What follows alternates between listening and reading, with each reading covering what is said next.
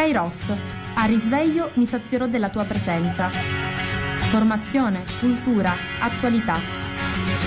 Lancia in alto la tua vita come una moneta e lasciala volare più su.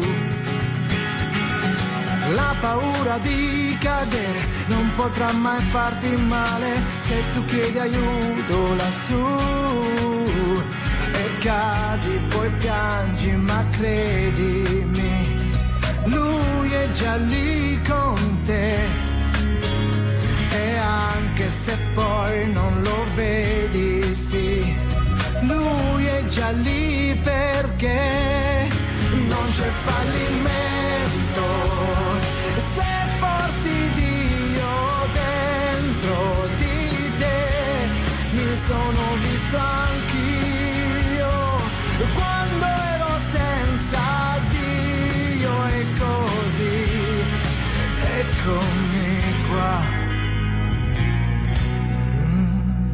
Buongiorno a tutti da Antonella dai microfoni di Radio Gemini. Oggi martedì 8 febbraio.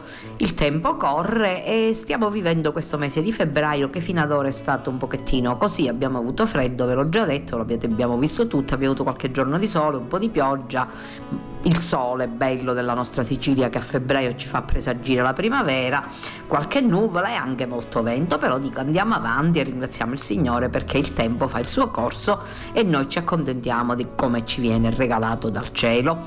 Una buona giornata a tutti coloro che mi ascoltano, alle mie amiche, a chi sta sfaccendando, alle casalinghe che sicuramente sono alle prese con le pulizie, alle persone anziane che magari non possono uscire, alle quali spero di fare un pochettino di compagnia. Un saluto particolare alla signora Peppina e alla signora Rita.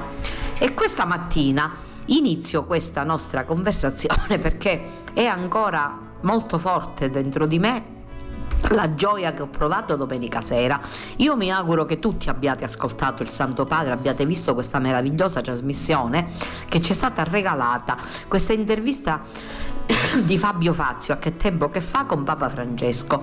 Vi confesso che ho provato un'emozione fortissima perché vedere il Santo Padre lì dalla casa Santa Marta che conversava con Fabio Fazio e che si intratteneva con tutta Italia in fondo e con tutti quelli che siamo riusciti a vederlo con una semplicità, un'umiltà e una tenerezza che mi hanno veramente commosso. Come prima cosa vi leggo il commento di avvenire di Mimmo Muolo che è apparso ieri proprio sul nostro giornale che dice così la guerra è contro la creazione, preghiera è affidarsi a Dio.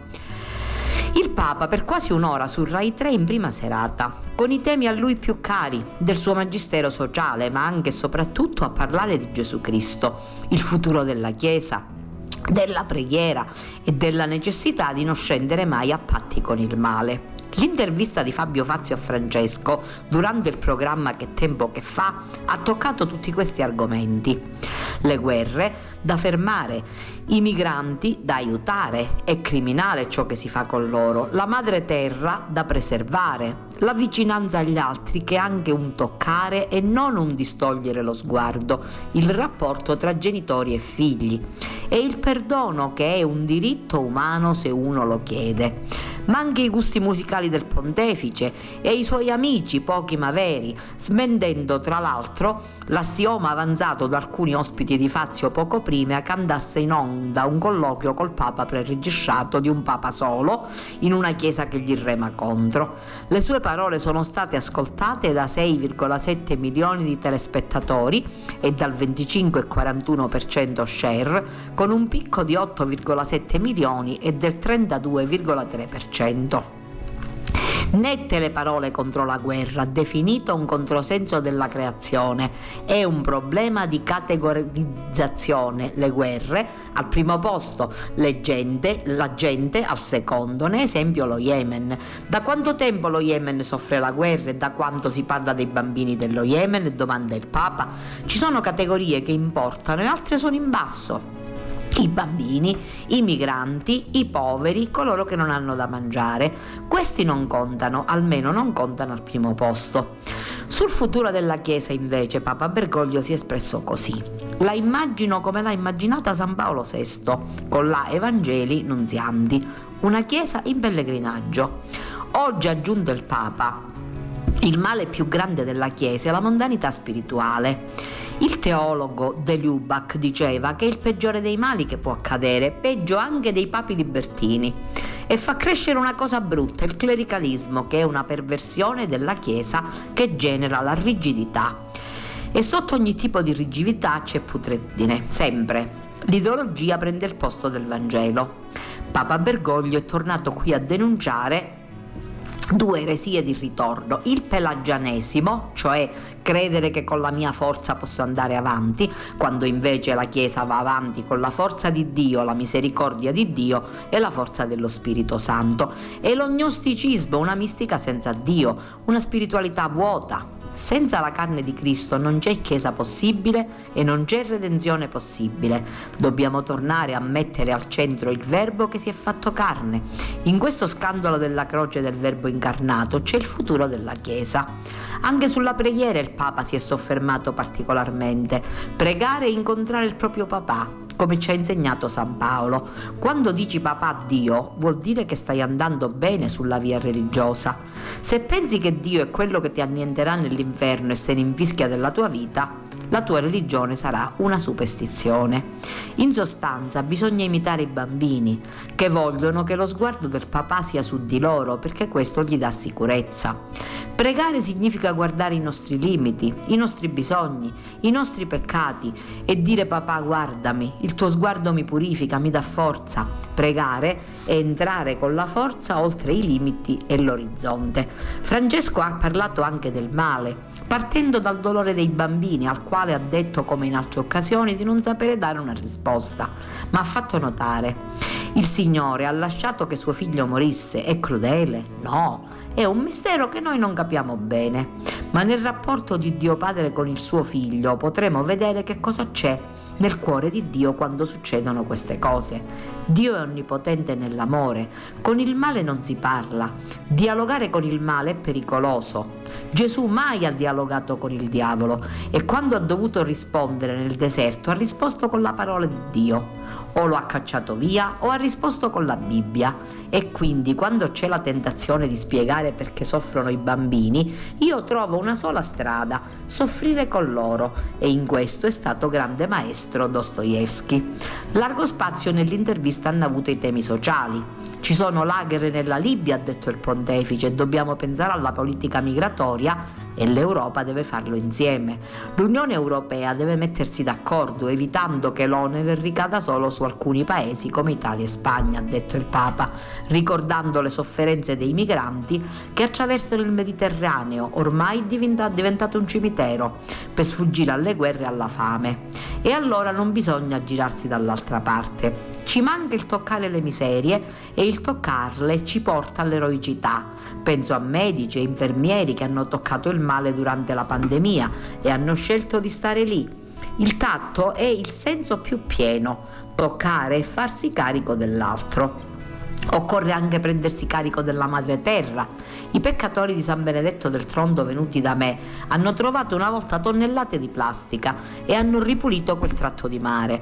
Buttare la plastica in mare è criminale, uccide la terra, dobbiamo tutelare la biodiversità, dobbiamo prenderci cura del creato. Poi uno sguardo alle famiglie. Serve vicinanza con i figli. Quando si confessano coppie giovani o parlo con loro, chiedo sempre: tu giochi con i tuoi figli? A volte sento risposte dolorose. Padre, quando esco dormono e quando torno pure. Questa è la società crudele che allontana genitori dai figli. Anche quando i figli fanno qualche scivolata, anche da grandi, bisogna essere loro vicini, bisogna parlare ai, ai, figli. I genitori che non sono vicini ai figli non operano bene, devono essere quasi complici dei figli, quella complicità che permette di crescere insieme, padri e figli.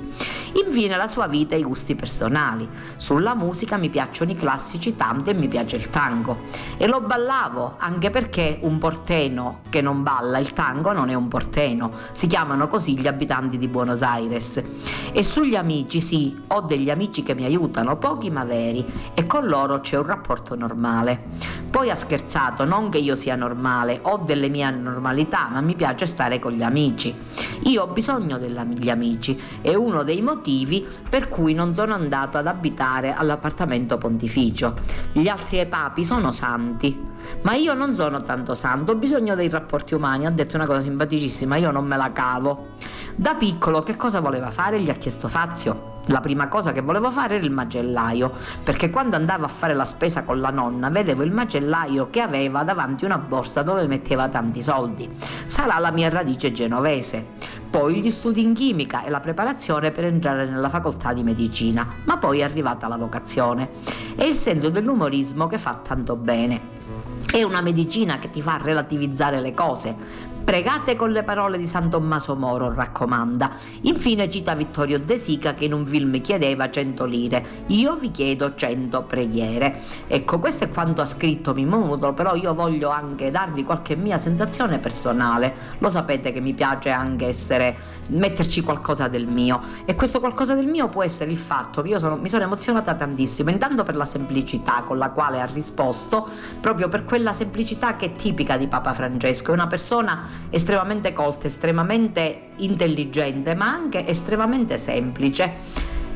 E un'altra cosa che mi piace tantissimo e che mi ha molto colpito è il come il Papa ha affrontato anche questa domanda sull'amicizia, facendoci riflettere su questo valore, la domanda di Fabio Fazio sui genitori, come si devono rapportare con i figli, con l'accoglienza, con la vicinanza il suo parlare di migranti con quella tenerezza di qualcuno che è figlio di emigranti, perché non ci dimentichiamo che gli antenati di Papa Francesco erano italiani e sono emigrati in America ai tempi della grande migrazione, quindi parlando di qualche cosa che conosce personalmente, non per sentito dire. E poi questa, questo costruire la Chiesa del futuro, perché perdonatemi, ma io ieri sera ho visto il programma della Chiesa così come lo vuole Papa Francesco.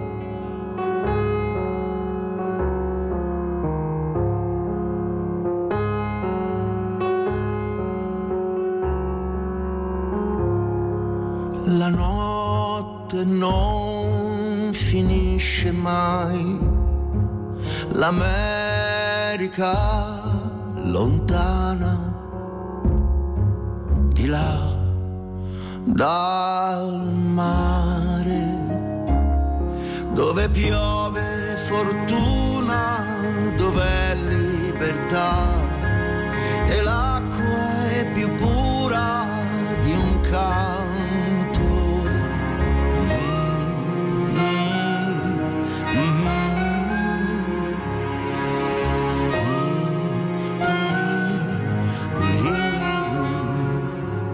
ed è silenzio tra due sponde, la terra un sogno altrove, ma in un punto del viaggio la pioggia cadrà su ogni paura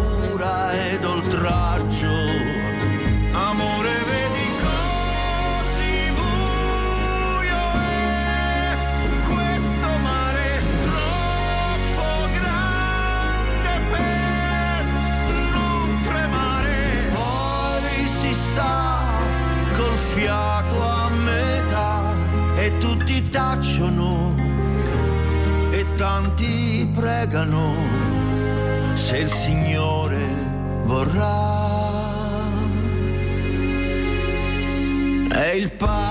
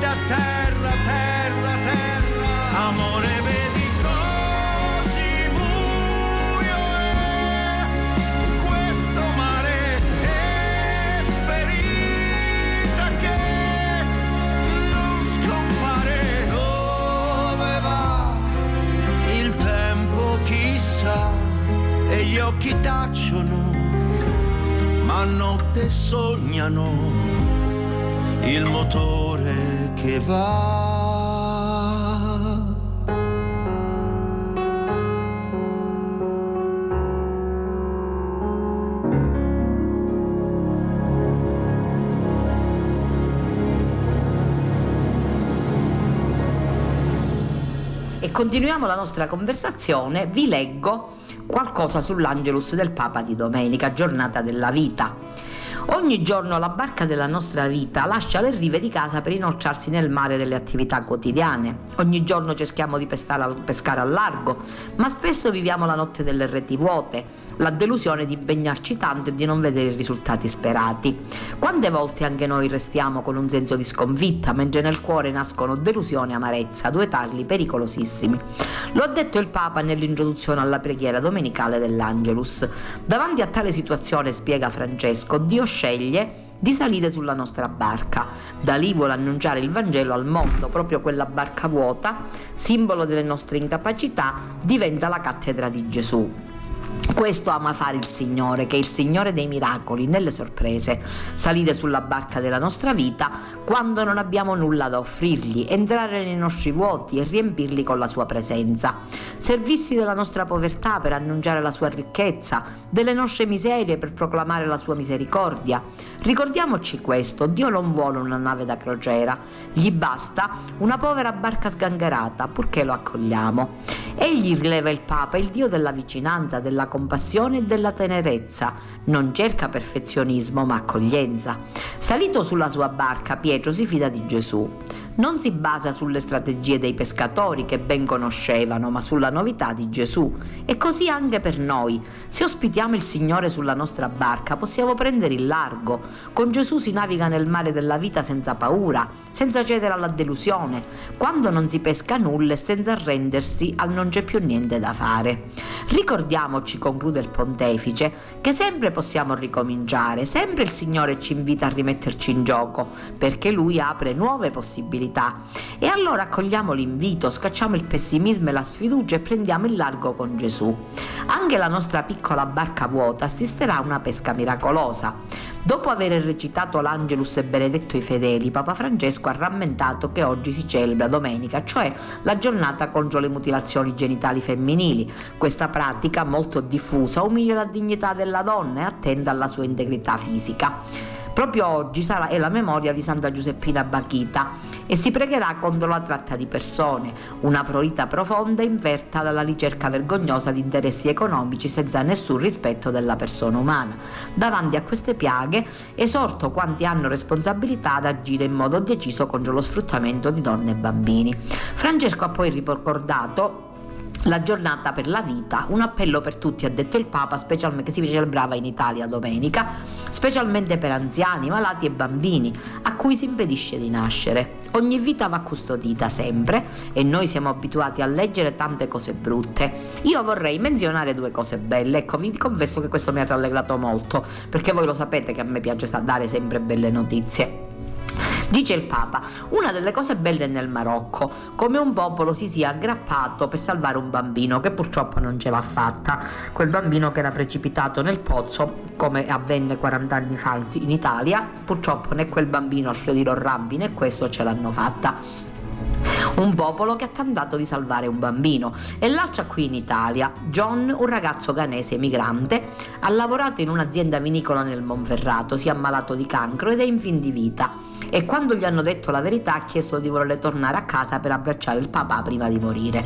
E quel paese del Monferrato ha fatto una raccolta per portarlo a casa dal papà. Quindi il ragazzo è andato lì, ogni tanto in mezzo a tante brutte notizie ci sono i santi della porta accanto. Ecco, mi piace anche avervi letto questo Angelus del Papa perché sempre mi piace, lo sapete, perché è importante che noi ascoltiamo la preghiera del Papa. E c'è stato un altro avvenimento la settimana scorsa, l'udienza del Papa ai sindaci dell'Anci. Così ha detto il Papa ai sindaci, investire in bellezza, educazione e legalità. Occorre investire in bellezza laddove c'è più degrado, in educazione dove regna il disagio sociale, in luoghi di aggregazione sociale laddove si vedono reazioni violente, informazione alla legalità laddove domina la corruzione. E ripartire dalle periferie e dai poveri. Con spirito paterno, sono alcune delle raccomandazioni principali di Papa Francesco ai sindaci dell'Associazione Nazionale Comuni d'Italia, appunto ANCI, ricevuti in udienza. Il pontefice, che il 27 febbraio incontrerà a Firenze i sindaci del Mediterraneo, io avevo parlato di questo incontro che era stato voluto tanti anni fa da Giorgio Lapira e che si ripropone quest'anno, sembra quasi volersi preparare a quell'incontro, offrendo ai suoi interlocutori italiani tre parole d'ordine, che valgono però anche su scala geografica più ampia.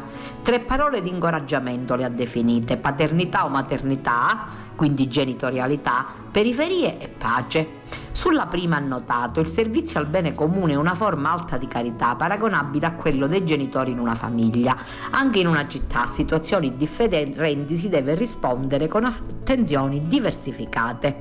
Perciò la paternità si attua anzitutto attraverso l'ascolto. Non temete di perdere tempo ascoltando le persone e i loro problemi. Un buon ascolto aiuta a fare discernimento per capire le priorità su cui intervenire.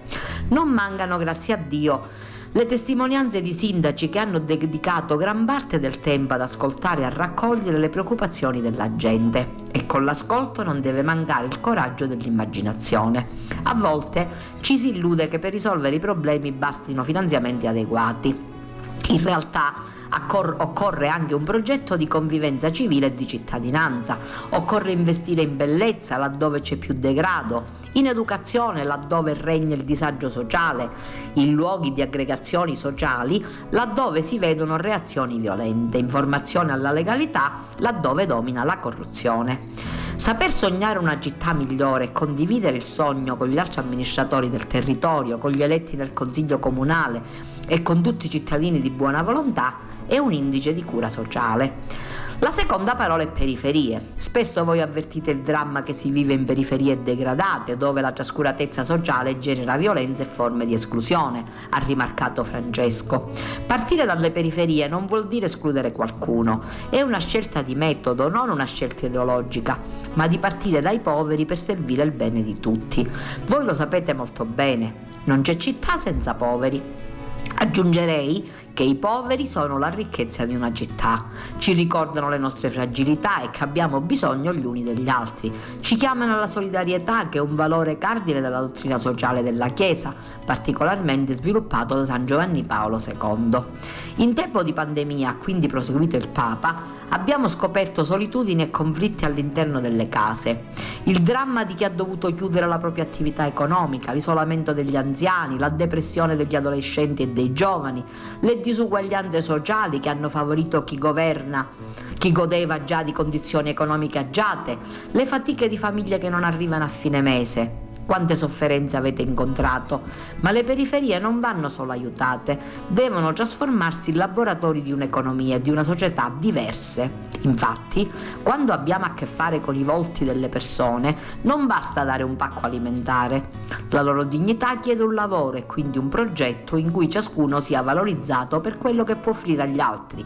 Il lavoro è davvero unzione di dignità.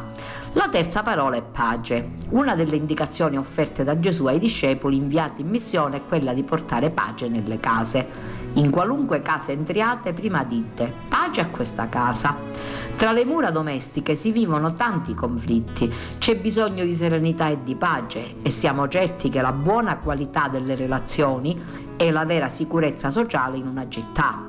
Per questo c'è un compito storico che coinvolge tutti, creare un tessuto comune di valori che porti a disarmare le tensioni tra le differenze culturali e sociali. La stessa politica di cui siete protagonisti può essere una palestra di dialogo tra culture, prima ancora che contrattazione tra schieramenti diversi. La pace non è assenza di conflitto, ma la capacità di farlo evolvere verso una forma nuova di incontro e di convivenza con l'altro. La pace sociale è frutto della capacità di mettere in comune vocazioni, competenze e risorse. È fondamentale favorire l'intraprendenza e la creatività delle persone, in modo che possano tessere relazioni significative all'interno dei quartieri. Tante piccole responsabilità sono la premessa di una pacificazione concreta che si costruisce quotidianamente. È bene ricordare qui il principio di sussidiarietà che dà valore agli enti intermedi e non mortifica la libera iniziativa personale. Il Papa ha anche dato atto ai sindaci delle difficoltà che incontrano nel loro servizio. Si pretende che i sindaci abbiano la soluzione a tutti i problemi, ma questi, lo sappiamo, non si risolvono solo ricorrendo alle risorse finanziarie. Quanto è importante poter contare sulla presenza di reti solidali che mettano a disposizione competenze per affrontarli. E li ha ringraziati per l'impegno. Attraverso di voi saluto i sindaci di tutto il territorio nazionale con grato apprezzamento, in particolare per ciò che state facendo e che avete fatto in questi due anni di pandemia. La vostra presenza è stata determinante per incoraggiare le persone a continuare a guardare avanti.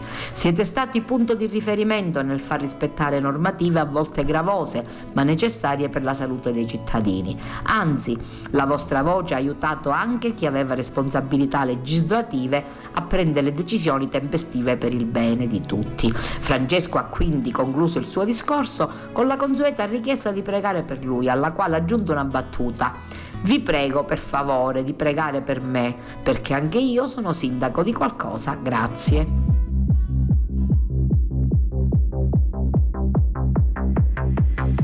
Mi piace la musica dance, che pure un alieno la impara e mi piace, mi piace, mi piace che non mi sento più giù.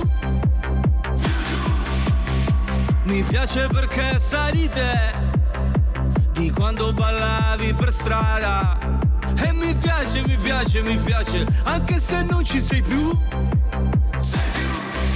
Ultimamente dormo sempre anche se non sogno Senza live con il file sul divano Se dormi troppo poi ti svegli morto sono d'accordo.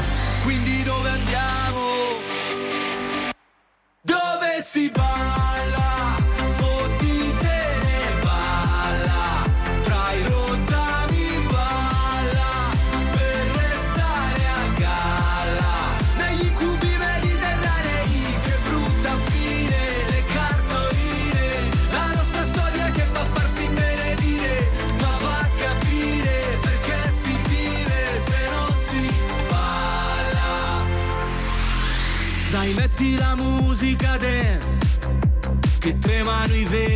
Casa e la sente, la sente, la sente anche un parente di giù. Tanto domani non lavoro e dormo tutto il giorno. Ciao che fai? Quanto stai? Qui a Milano, ma se ci scopre tu sei un uomo morto. Sono d'accordo, noi glielo diciamo. Dove si va?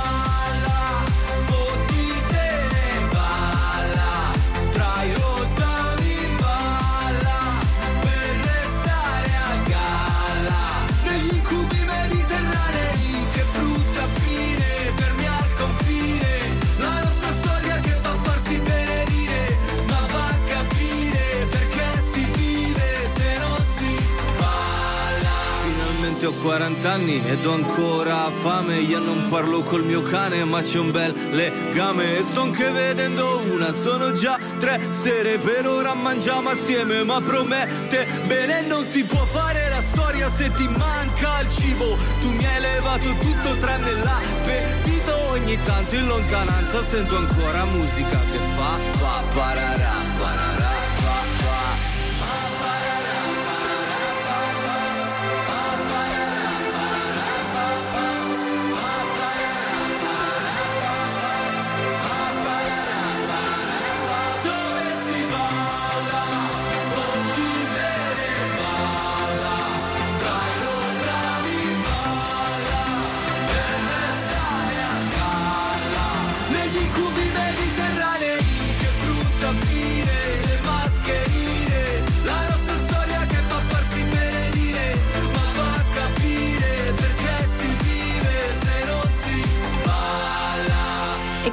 modo anche di dirvi precedentemente, domenica era la giornata della vita. Mi piace leggere l'articolo che pubblica Avvenire a firma di Don Maurizio Patriciello, che come sappiamo è parroco in una parrocchia, parrocchia verde di Caivano a Napoli. Scrive così Don Maurizio.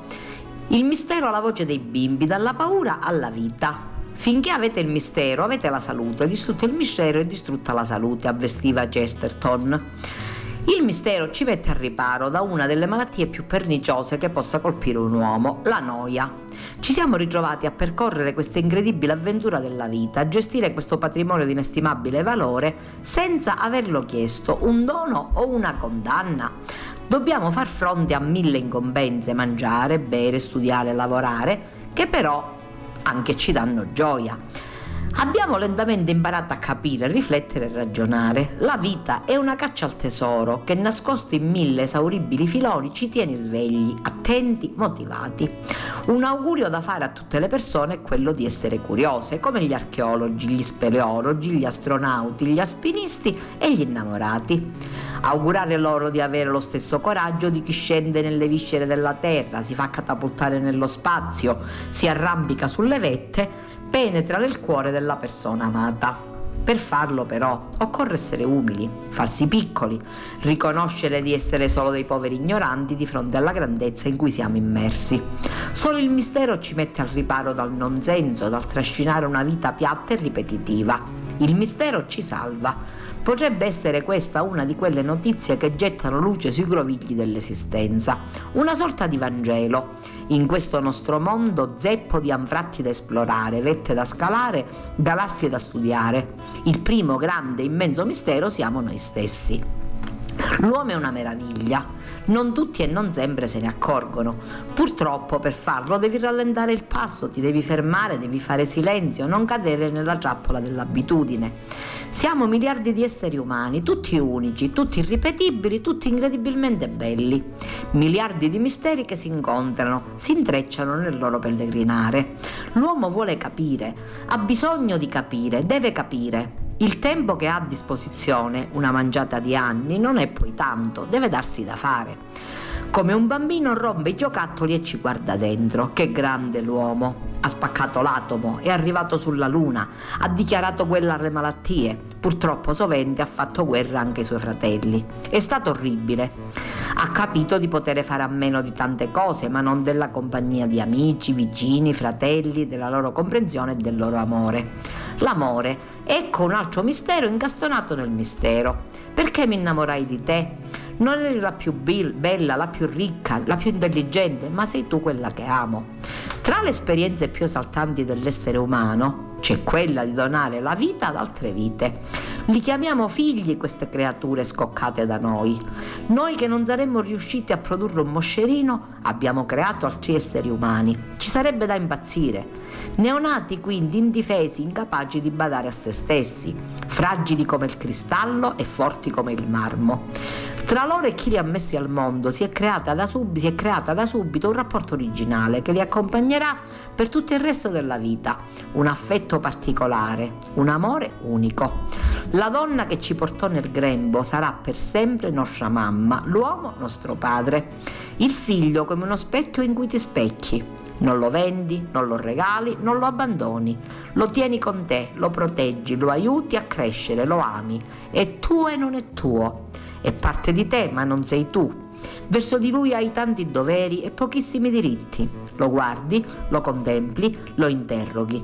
Hai paura di fargli male, che si faccia male, che gli facciano del male. Un figlio ti trasforma la vita. Al suo confronto tutto diventa piccolo vive da poche ore e ti sembra di conoscerlo da sempre. Un mondo senza bambini sarebbe impietosamente destinato all'estinzione. I bambini, le loro grida, i loro capricci, la loro fragilità, i loro problemi, i loro giocattoli, i loro egoismi, le loro piccole scoperte, le loro domande sono la linfa della terra. Sono il mistero di cui non possiamo fare a meno, ma deve fare i conti l'uomo con un altro insidioso nemico, l'abitudine. Quella strana capacità, cioè, di bendarsi gli occhi, tapparsi le orecchie e il naso e non meravigliarsi più, di ritenere che tutto gli sia dovuto, che tutto sia normale, che tutti, anche Dio, gli siano debitori. L'abitudine gli ruba la capacità della contemplazione, della riconoscenza, della gratitudine, dello stupore. È incredibile come riesca a fare l'abitudine a tutto l'uomo, propedeutica e, alleata della noia di cui però ha il terrore e dalla quale tenta di difendersi. Per tenerla a bada ha inventato mille accorgimenti, alcuni buoni e benedetti, altri palesemente falsi, rischiosi e bugiardi. Droga, alcol, gioco d'azzardo, tradimenti, potere, denaro sono solo alcune di queste menzogne cui si sottomette. Bugie simili all'acqua di mare. Più ne bevi, più aumenta la sete. Purtroppo i maestri che occupano le cattedre non sempre sono all'altezza delle altissime lezioni da tenere ai giovani. Un bambino che si va formando nel grembo di una donna, invocando solo la carità di essere lasciato in pace per pochi mesi, il più grande mistero di cui necessita questa nostra bella e contraddittoria umanità, per non morire, non invecchiare, non annoiarsi. Un invisibile prezioso concentrato di vita, di futuro, di bellezza. Uccidetelo e avrete ucciso voi stessi. Gettatelo nella fogna e vi trascinerà con sé. 42 milioni di aborti nel mondo nell'anno che è passato sono una cifra spaventosa per tutti, credenti e non credenti. Come è stato possibile? Dove andate a nascondersi la pietà? Quel bambino che non avrebbe voluto morire ero io, eri tu, mia mamma, tua mamma, eravamo noi, che invece fummo accolti, amati, coccolati. In questi anni decine di bambini che stavano per essere abortiti hanno visto la luce grazie all'aiuto della nostra parrocchia. Rivedo gli occhi delle loro mamme impaurite, poche volte quelli del babbo, l'abbraccio sincero delle nostre volontarie, gli incontri, le preghiere, gli incoraggiamenti, gli aiuti concreti. Poi un sospiro di sollievo nascerà. Rivedo la loro immensa gioia nel giorno del battesimo, la riconoscenza per chi le ha aiutate a non cedere alla cultura della morte, a fidarsi della bellezza della vita. Nacquero, sono vivi, uno spettacolo. Più belle di tutti le opere di arte realizzate da che esiste il mondo. Sono vivi, felici di calcare questa terra, daranno vita ad altre vite. Li vedo spesso in chiesa, per la strada e sempre mi commuovo. Alcuni piccoli in braccio alle mamme o che sgambettano, altri ormai adolescenti, giovanotti e signorine e la mia mente inebriata dal mistero vaga. Come non ringraziare Maurizio Patriciello che è molto profondo e molto sensibile in quello che scrive, che vive una realtà molto pesante, una realtà molto difficile, ma che riesce a darci dei sentimenti così forti e così importanti anche riguardo all'accettazione della vita. E vi leggo sempre da avvenire l'articolo di Claudio Burgio, Il disagio giovanile e il vuoto adulto, generazioni senza padri. L'emergenza è la molla della storia perché porta alla luce l'inguardabile ciò che non si ha il coraggio di affrontare e offre una prospettiva nuova della realtà. Per questo motivo l'emergenza educativa di cui si parla da anni e che in queste settimane sembra aver lasciato spazio a uno scenario di esplosività terrificante non deve essere spiegata dalla banalità di un giudizio superficiale e sommario, ma ascoltata attraverso un itinerario interpretativo che ne indaghi le ragioni più profonde. I fatti che hanno per protagonisti gli adolescenti sono segnali preoccupanti di un disagio non più attribuibile a categorie circoscritte come le seconde generazioni o quelli delle periferie urbane. Dal mio osservatorio sono cappellano nel carcere minorile Beccaria e comunità Kairos di Milano, noto che il fenomeno della devianza giovanile è sempre più trasversale, non necessariamente legato a contesti svantaggiati o a quadri familiari particolarmente disfunzionali. A rendersi responsabili di condotte criminali sono anche figli di famiglie non problematiche appartenenti a strati benestanti della popolazione. Insomma, chi voglia spiegare certi episodi con la retorica dello straniero pericoloso si trova presto smentito dall'oggettività delle indagini, almeno non quelle dai social. Non è un fattore meramente etico-culturale a determinare tali condotte, quanto piuttosto una povertà educativa sempre più estesa e pervasiva. Italiani e stranieri, periferia e centro, sono categorie che non vanno alla radice del disagio. Nemmeno la pandemia costituisce l'unica possibile spiegazione. Il Covid, pur con tutto il carico di incertezze, chiusure e sofferenze psichiche che, che comporta, ha solo accelerato fenomeni di trasgressioni giovanili già in atto. Ovunque si parla impropriamente di baby gang. Se fossero davvero associazioni strutturate con chiare gerarchie interne, sapremmo come affrontarle. In realtà viol- le violenze e i reati messi in atto sono spesso attribuibili ad aggregazioni spontanee di giovani e giovanissimi che a malapena si conoscono sui social. Questo sconcerta ancora di più, perché si tratta di gruppi fluidi nei quali prevale l'incoscienza del branco. Eppure un reato in adolescenza, per quanto consumato il più delle volte in gruppo, è espressione della solitudine esistenziale, dell'insostenibilità di un rapporto significativo con la comunità di appartenenza e di uno spaesamento identitario che costringe l'adolescente a ripiegarsi dentro un mondo sprovvisto di senso e prospettiva. La storia della recente scena trap rappresentata da Baby Gang, Rongondo Dei, Masaki, Simba Larrue, tutti giovani conosciuti personalmente al beccario in comunità, non è soltanto quella di ragazzi nati in Italia da genitori stranieri, costretti a vivere in quartieri ghetto, in situazioni di evidente svantaggio sociale, segnati fin da piccoli da una mancata inclusione, ma è la trasversale rabbia esplosiva di una generazione senza padri che relega la domanda di senso sullo sfondo e alimenta un malessere inteso più propriamente come malattia dello spirito. Non è solo in forza di una cella o di una misura restrittiva della libertà che un adolescente evolve verso una ripresa evolutiva di sé. Come scrive Massimo Recalcati, la domanda di padre che oggi attraversa il disagio della giovinezza non è una domanda di potere e di disciplina ma di testimonianza. E allora, di fronte alla narrazione potente e suggestiva del male, qual è il bene che il mondo adulto è ancora in grado di testimoniare? Un ragazzo al Beccaria mi diceva, i vostri valori sono scatole vuote perché il bene proposto da molti adulti è solo proclamato ma spesso non vissuto. Forse ha ragione c'è un bene presentato nella forma di una narrazione troppo retorica e formale, un bene scarsamente rintracciabile nelle scelte degli adulti, un bene convenzionale ma poco convincente che, pertanto, viene iscritto dagli adolescenti nel registro dell'ovvietà.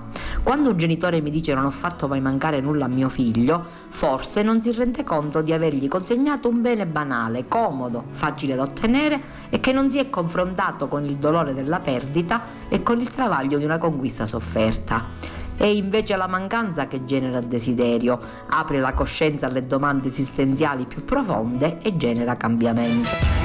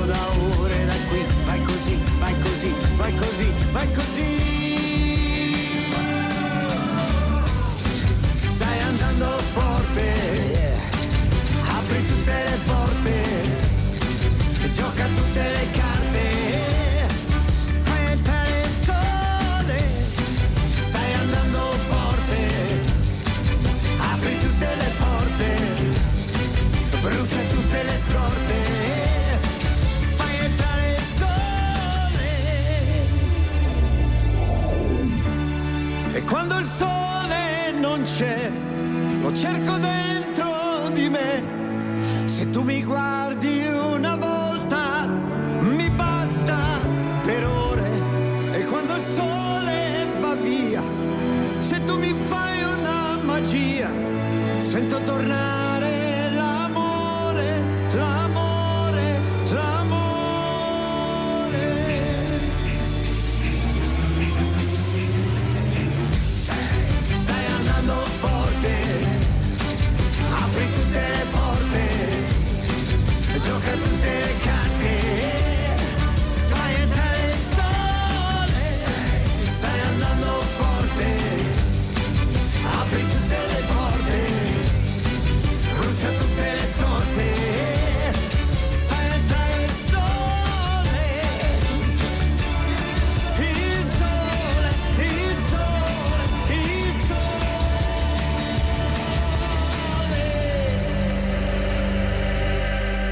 mi avvio alla conclusione di questa nostra conversazione, spero di non avervi annoiato, però mi, mi premeva molto parlare con voi di questa bellissima intervista del Papa che è entrata nella storia sicuramente. Mi premeva parlare con voi anche di questi argomenti che ho trattato, di, questa, di, questa, di questo problema che ho trattato proprio nel- nella tranche mh, precedente, di questi ragazzi disagiati che stanno vivendo un momento terribile. Abbiamo celebrato ehm, lunedì la giornata contro il cyberbullismo, quindi contro il bullismo che si può fare attraverso internet, attraverso il telefonino. Molti di noi non conoscono queste cose, però esistono. E il Papa ha accennato nell'intervista, così come ha accennato al fatto che i ragazzi hanno bisogno dei padri, così come ha accennato anche al fatto che alcuni popoli, per esempio gli italiani e gli spagnoli, stanno invecchiando senza prospettive perché non, non si riesce più a formare delle famiglie, a dare la vita, non perché non la si voglia dare molte volte, ma perché ci siano grosse difficoltà logistiche, dove ci, laddove ci sarebbe un grande bisogno, per esempio, di, di- di- molti provvedimenti e maggiori provvedimenti da parte dei, del- dei governanti nei confronti della famiglia a tutela della stessa e questi si chiedono a gran voce io spero che finalmente si riesca ad avere questa sensibilità per poter produrre una politica che vada veramente con- in favore della famiglia e non contro la famiglia stessa. E poi mi è piaciuto molto anche riflettere su alcune cose che ha detto il Papa, ecco, laddove per esempio il Papa ha parlato con i sindaci invitandoli ad essere, ad occuparsi non solo delle parti finanziarie, ma anche dell'umanità, ecco, anche a dare un, un tratto umano al loro essere sindaci e quindi al capo di un paese, di una città, pur con molte responsabilità. Io ringrazio i nostri sindaci, a loro va la mia preghiera ogni giorno, anche come ringrazio i nostri governanti, perché sicuramente, pur magari sbagliando, pur magari con delle cose che a qualcuno di noi possono non piacere, però compiono il loro dovere e si spendono per noi e di questo li ringrazio e prego per loro. Però nello stesso tempo mi ha colpito molto la parola del Papa, così come mi ha colpito nell'intervista a Fabio Fazio quando ha detto intanto che quando facciamo l'elemosina dobbiamo dare la moneta, sì, ma dobbiamo toccare la mano a cui diamo la moneta, cioè questa, questa esaltazione del senso del tatto, perché il senso del tatto è il più importante di tutti, ci mette in comunicazione gli uni con gli altri, il toccare toccare, ecco, è qualcosa di molto importante e di fondamentale. Così come mi ha commosso quando ha chiesto, dici com'è che Vittorio De Sica chiedeva la moneta quando leggeva la mano, io vi chiedo le preghiere. Non vi nascondo che ogni giorno prego per il Santo Padre, intanto per obbedire a queste sue richieste, poi perché mi viene dal cuore, perché lo sento come padre. E nello stesso tempo mi piace pure... ribadire che ha parlato della sofferenza, ha parlato della migrazione, ha affrontato tantissimi argomenti, quello della guerra, ma noi non ci riflettiamo mai. Ci sono venti di guerra per ora in Europa, lo sappiamo bene, ma mi ha colpito quando lui ha detto che con, la- con le spese che si, si fanno per fabbricare armi si potrebbe sfamare per un anno tutta la popolazione del mondo, ma stiamo scherzando, stiamo scherzando, me lo chiedo e ve lo chiedo. E detto questo, eh, penso spero di non avervi annoiato e vi do la ricetta. La ricetta che vi do è una ricetta semplicissima. Eh, è una pasta frolla antica che io ho preparato l'altro giorno, nel giorno del Nutella Day, perché lo sapete che sabato è il Nutella Day, ho preparato queste crostatine di pasta frolla con la Nutella. Questa pasta frolla, frolla prevede 300 g di farina, 80 g di sugna, mm, circa 100 g di zucchero, e poi um, un pochettino di o del latte o dell'acqua per, per, far, per far, legare questo impasto e um, un cucciaino di lievito, di, di lievito per dolci. Si imbasta il tutto, non si mettono uova, si fa riposare abbondantemente, dopodiché si spiana e si mette negli stampini per le crostatine, si mette la Nutella, si fanno le striscette e si inforna a forno moderato circa a 180 gradi per circa 15-20 minuti. Se volete potete fare anche una crostata con della pasta frolla con della marmellata, perdonatemi, è una pasta frolla antica che usa la sugna, però potete usare il burro in alternativo anche l'olio. Se volete dovete diminuire il burro la stessa dose, mentre l'olio dovete diminuire leggermente la dose e vedrete che avrete un, un dolce buonissimo, leggerissimo, meno grasso perché è vero è che c'è la sugna ma non ci sono le uova, quindi ha anche, diciamo che ha anche meno calorie e nello stesso tempo vi permetterà di far fare una merenda graziosa ai bambini o una buona colazione. E detto questo, mm, vi, mm, mi accingo a salutarvi. Ecco, far, nel corso di questa trasmissione ascolterete delle canzoni di Sanremo. Sono quelle che sono piaciute di più a me, non è quella che ha vinto, era una bella canzone, ma per i miei a me non è piaciuta molto. Ve la farò sentire nei prossimi giorni. Però oggi ho piacere appunto di farvi sentire quelle che mi hanno colpito di più. Vi ringrazio per l'attenzione, vi ringrazio perché ascoltate Radio Gemini, vi do appuntamento appuntamento a venerdì sulle nostre frequenze e vi auguro una buona giornata e un buon, una continuazione di settimana. Grazie a tutti, Tantorella dai microfoni di Radio Gemini. Kairos, a risveglio mi sazierò della tua presenza. Formazione, cultura, attualità. Lancia in alto la tua vita come